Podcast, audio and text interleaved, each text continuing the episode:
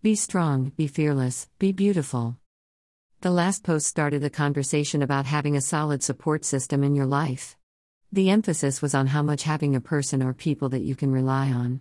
In addition, you have had a chance to understand more about how this can benefit you. Most importantly, your overall health.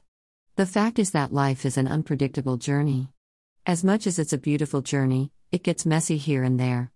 And if you're prone to crises, the mess happens every so often. So, it's important to know how to create coping mechanisms. Yet, doing this isn't as easy as you might think. It doesn't matter whether you're a mom who's trying to juggle a demanding role in life's expectations or a student who's trying to make it to the finish line. There are just a couple of things that you should be proactive about to create the positive life that you deserve. Sometimes, this requires you to do things that you'd never imagined. For instance, you might have to kill parts of yourself that you've held onto for far too long. When you're used to navigating your life in survival mode, it's difficult to know when your coping mechanisms are toxic or not. For you, they help you to get through what you need to get through. Well, until the next time. As a result, you miss out on learning how to create a healthy environment for yourself. But you need a healthy sanctuary to ensure that you're prepared for what life throws at you. In fact, it helps you to know how to deal with the challenges or the glorious moments even when you find yourself alone.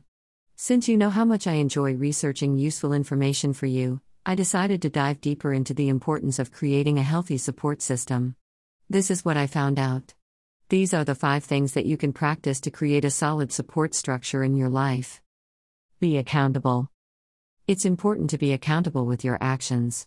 This doesn't just mean accepting the responsibility of your actions. You should know and understand the consequences of your actions.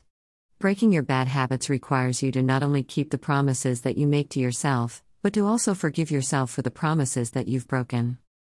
Maintain relationships. You'd be surprised to find out how easy it is to let your relationships go when life isn't kind to you. Everything just feels like another mountain that you have to struggle to climb.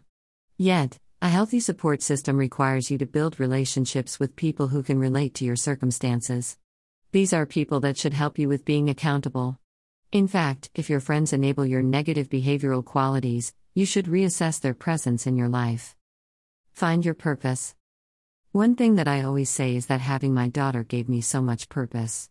You know when something comes into your life and changes everything about you?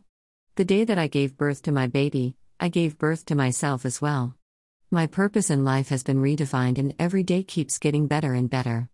The thing is, when you don't have a purpose in your life, it becomes difficult to commit to anything. There's nothing that drives you to achieve your goals.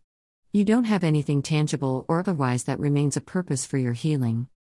Think of getting professional help. The fact is, sometimes your heavy load can be too much for anyone to carry. Your loved ones may not have the capacity to understand or even advise you on how to handle your most challenging moments. The best thing that you should consider doing for yourself more than anything is to seek professional help. There's no reason for you to think of therapy as a bad thing. I know how scary it can be, but once you get into it, things get so much better. You see, before my daughter came, a therapist did all that she could to help me choose life instead of jumping over a cliff. It gets better, I promise you. Educate yourself. It's easy for me to write this blog post and offer you these five ways to help you create your support structure. Yet, I don't know what works for you. Sometimes the best thing that you should do is to educate yourself. This helps you to figure out what works for you or doesn't. In fact, it's a great way for you to understand your triggers. Moreover, it can shed light on why you struggle to maintain healthy boundaries and relationships in your life. This can be overwhelming. Getting to truly know yourself without anyone holding your hand can make you unravel. But the beauty of your life is hidden in the chaos. Find yourself and be who you should be. It's important for you to remember that when you create your support structure, you should start from within. It's difficult for your loved ones to remain reliable when you can't do the same for you. The fact is, you should teach people how to treat you. If you want a gentle understanding of who you are, you should show that and communicate it effectively. Essentially, you should also be the person that you need your loved ones to be towards you. For example, I try my best to be the kind of parent that I needed when I was a child.